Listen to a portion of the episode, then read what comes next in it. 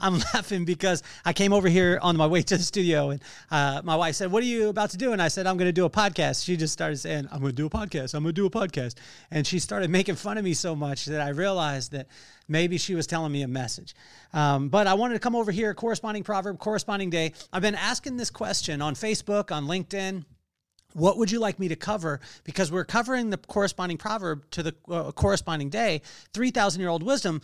But I've been saying that it's applicable in our culture, our systems, in your, in your leadership, in your business, in your relationships. And I've been asking people, what subjects would you like me to cover? Well, we've got three today. They come in from David Hamilton. So thank you so much there. We're not going to be running any commercials today because we are power packed and we are going to get all this in. So David Hamilton had two questions, and uh, Jeff Engel had the other. And so the things that we're going to cover today is how to deal with a toxic boss career advancement and how can proverbs reading the corresponding proverb for the corresponding day how could it advance my career i want to make sure my mic was on and also how to build a culture again utilizing Proverbs as we go. So let's jump right into this because, again, I want to make sure that we get every single thing answered. And uh, it's going to be fire uh, today. I, I sat down, and uh, Proverbs 3 is probably one of my favorite Proverbs because my dad would always say it. My pops would always tell me uh, Proverbs 3, verse 5 and 6 Trust in the Lord with all your heart, lean not to your own understanding, in all your ways submit to him, and he will make your paths straight. And what stuck out to me in this is trust, when I trust in the Lord with all my heart. And I lean, so I lean not to my own understanding, but to His. In all my ways, if I submit to Him, He will make my path straight. So watch this trust, lean, submit, straight. So if my path isn't straight, I haven't submitted to Him truly. If I haven't submitted to Him, I haven't leaned on Him. If I haven't leaned on Him, truly don't trust Him. So as we go through here, David Hamilton, thank you so much uh, for doing that. Make sure that you understand, guys. Anything that we're talking about, it's always, I'm running it through the filter of 3,000 year old wisdom and how it could be applicable today. So, dealing with a toxic boss. I have to tell you, this one was a tough one because when I saw this comment come through, I was like, Lord, how are you going to take 3,000 year old wisdom from Proverbs? And answer the question about a toxic boss because I don't even think that word was around in that day. And people weren't complaining about their bosses the way that they do now. But I looked at this. So in verse one through four, uh, these were the questions that came out. There was three questions in how to deal with a toxic boss. Number one, do you have a good name?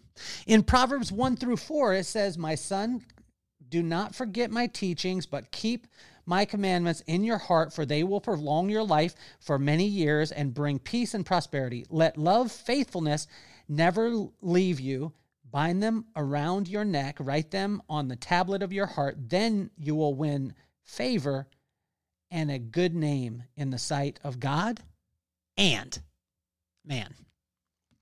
So that was the first question that uh, that was asked: is you know, when you're dealing with a toxic boss, do you have a good name? Start looking at your name. Start to a- examine your name. I think about David Hamilton. He has a phenomenal name in the in the medical space, um, and he has for years. That's why he can walk into a meeting and not have to. They don't have to do as much due diligence when you're dealing with David Hamilton. It just is what it is because of his name. Same thing with uh, Mr. Jeff Engel. You know what I'm talking about. Your name is incredibly, uh, incredibly esteemed with the people that you're around. So, second question is, what are your boss's KPIs?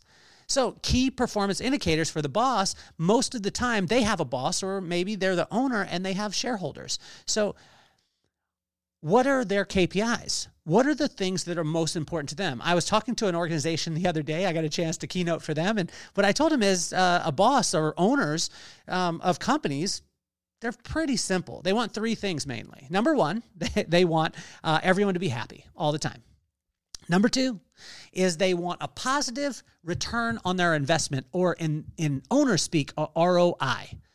And they want a profit margin, meaning the bottom line or EBITDA, they want that to be high or they have a standard for it. Maybe it's 15%, 20%. If it's in the tech business, it's going to be higher, but understand and know what that is because a lot of times as employees, we just think about the top line revenue and we're not thinking about the bottom line. But the owner or the boss is always thinking about the bottom line. So, are you speaking the same language and do you know the boss's KPIs? Number three is do you know who they are? Do you know if they're dealing with uh, maybe their parent is just about to go into a, um, you know, a, a convalescent home? Um, are they dealing with a divorce? Are they going through a divorce? Are they having challenges with their kids? All these things. Do you actually know who they are? And I, what, what it was looking at in this, the first one, verse one through four, it was asking these questions. In uh, verse five through six, um, it says here in verse five through six, it says, "Trust in the Lord with all your heart; lean not to your own understanding." Um, in all your ways submit to him and he will make your path straight. So uh, the question here was can you be a blessing in their life? With this toxic boss is there a place where you could be a blessing to them? And that's only if you know who they are, if you know what their KPIs are, and if you have a good name, will they receive it?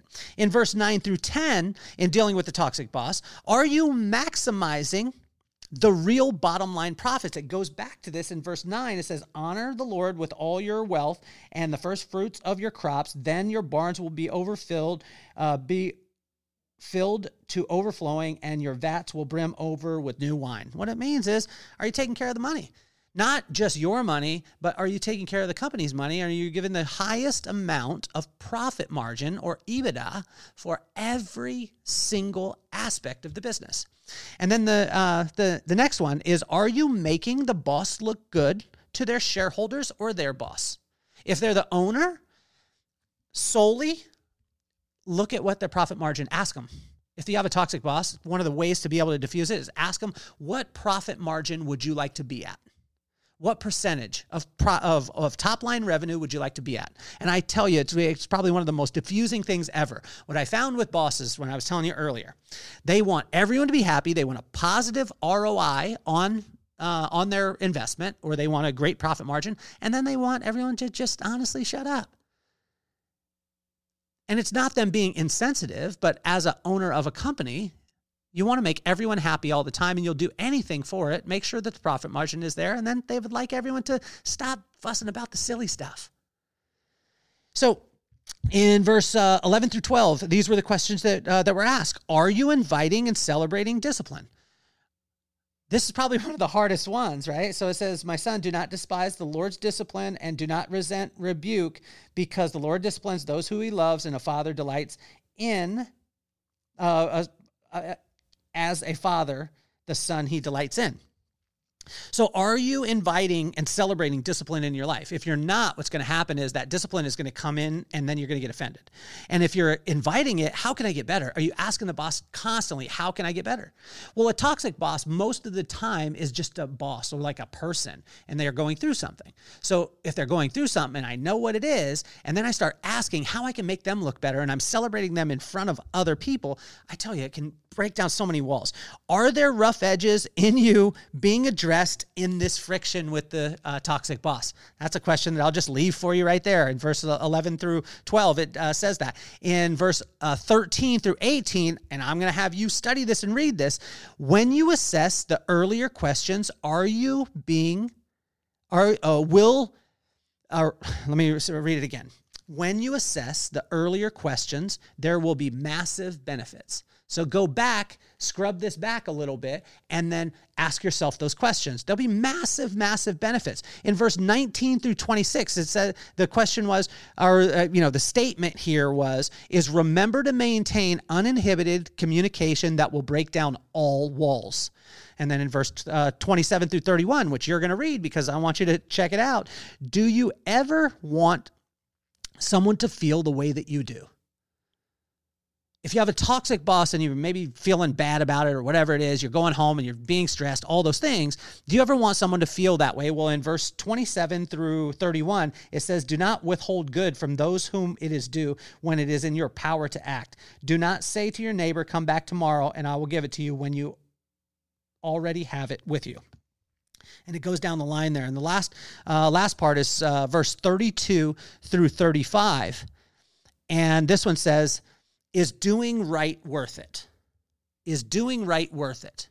So it comes back to what we talked about in the first to trust in the Lord with all your heart, lean not to your own understanding, in all your ways submit to him, and he will make your path straight. I'm not saying that every single toxic boss has a justification for it, but I could tell you that most of the time they're just a person, and most of the time they're going through some challenges.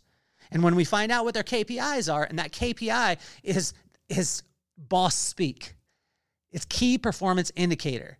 And if you know their language, their vocabulary and their vernacular, then you could talk to them in their language. Uh, watch this. The, when you do the right things for the right reasons, it will bring the right rewards. Okay. In uh, question number two, and we're gonna we got to hit this fast because we are, we are moving. David Hamilton said, "How can I use this to advance in my career?" And so the question in verse one through four that I want you to read in, uh, Proverbs three: Have you taken the time to understand your heart set? What you truly believe. Your heart set is what you believe and your belief system. Your belief system comes from what you hear, what you see, and what you become aware of through the senses from people who you value. Have you sat in it long enough to understand what your values are?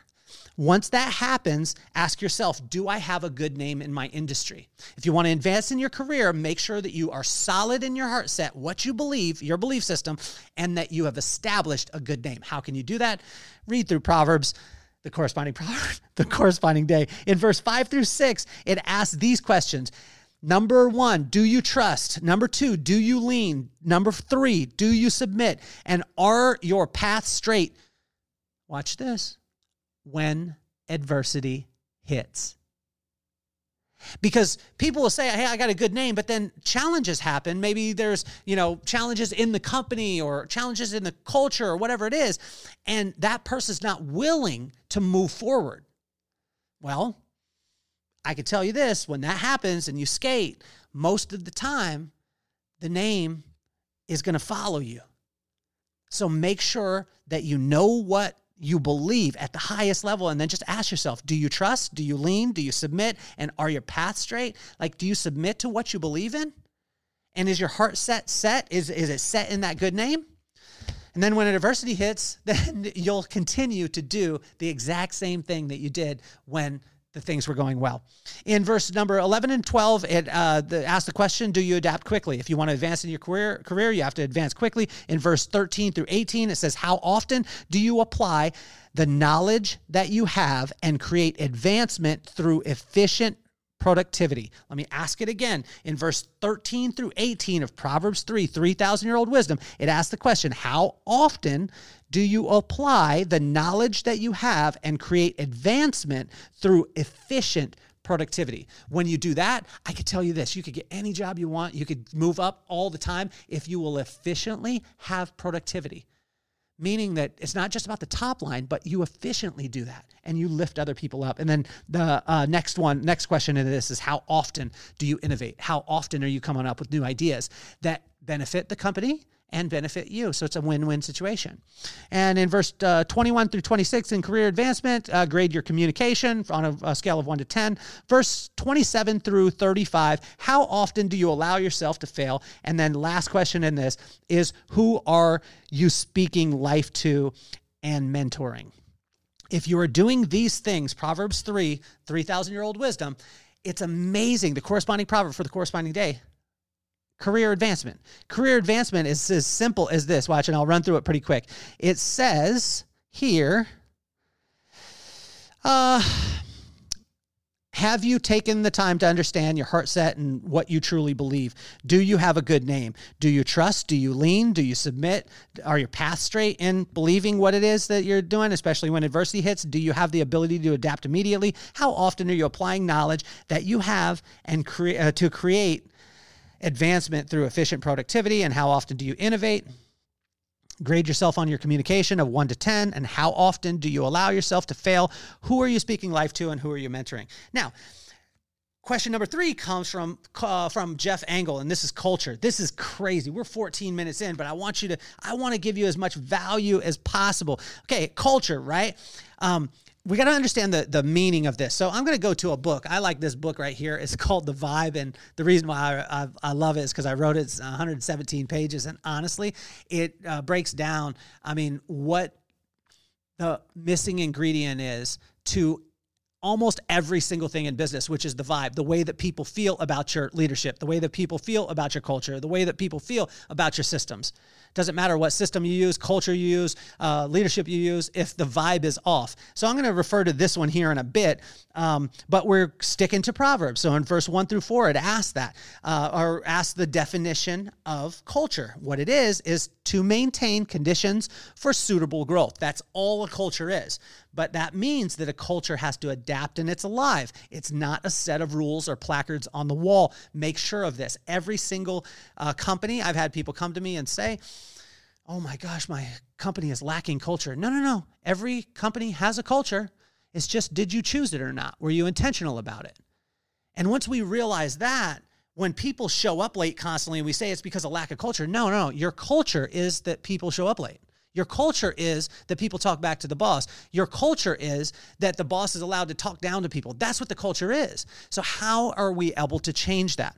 So, there's four questions in this. Um, number one is why are you doing it? Like, why is the company doing what it is doing? Are you in touch with that? Do you understand it? When I speak to organizations, I hate asking this question. Well, I like it. Um, but I refrain from it sometimes, but I've asked when the owner is present, why is this company in business? And I get so many different answers that have nothing to do with why the company started because the communication is off. So we need to make sure that we look at it from a, a, a side of, let me go to this really quick.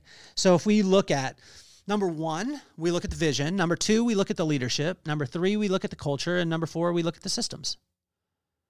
Okay. So when we look at the vision, it has to be translated. So, why are you doing what you're doing? In verse 1 through 4, it addresses this. In verse 5 through 8, it addresses it. And in verse 32 through 35 of Proverbs 3, 3,000 year old wisdom, addresses it. And then the second question is, what is your story? Well, this story, your story, if you read from Proverbs 1 or Proverbs 3, verse 1 all the way through 35, that will be what your story is. I'm not going to give it away. It's it's a bestseller, and I tell you, if you read it, it's amazing. Second, uh, second or third question is what is your definition of success? And so in this, it's verse nine through ten, and I'll just hit this: honor the Lord with all your wealth, with your first fruits for all your crops. Then your barns will be filled to overflowing, and your vats will brim over with new wine. What's your definition of success? Is it just the money? Or is it doing the absolute right thing according to what you believe? In verse 13 through 20, it goes through and talks about your definition of success. And in verse 21 through 24, it talks about your definition of success. The last one, the last question that you have to ask yourself is what is your threshold for your belief system? In a culture, we got to ask this. Mike Tyson said it. Everyone has a plan until you get punched in the mouth. And what is your threshold for your belief system? And all is good until all is not good. Right? In verse uh, 11 and 12, it says, My son, do not dis- uh, despise the Lord's discipline and do not resent his rebuke because the Lord's discipline, uh, the Lord disciplines those he loves as a father, the son he delights in. What is your threshold for your belief system? In verse 11 through 12, uh, verse 25 and 26. So have you no fear, uh, have no fear of sudden disaster or of ruin that overtakes the wicked, for the Lord will be at your side and will keep your foot from uh, being snared.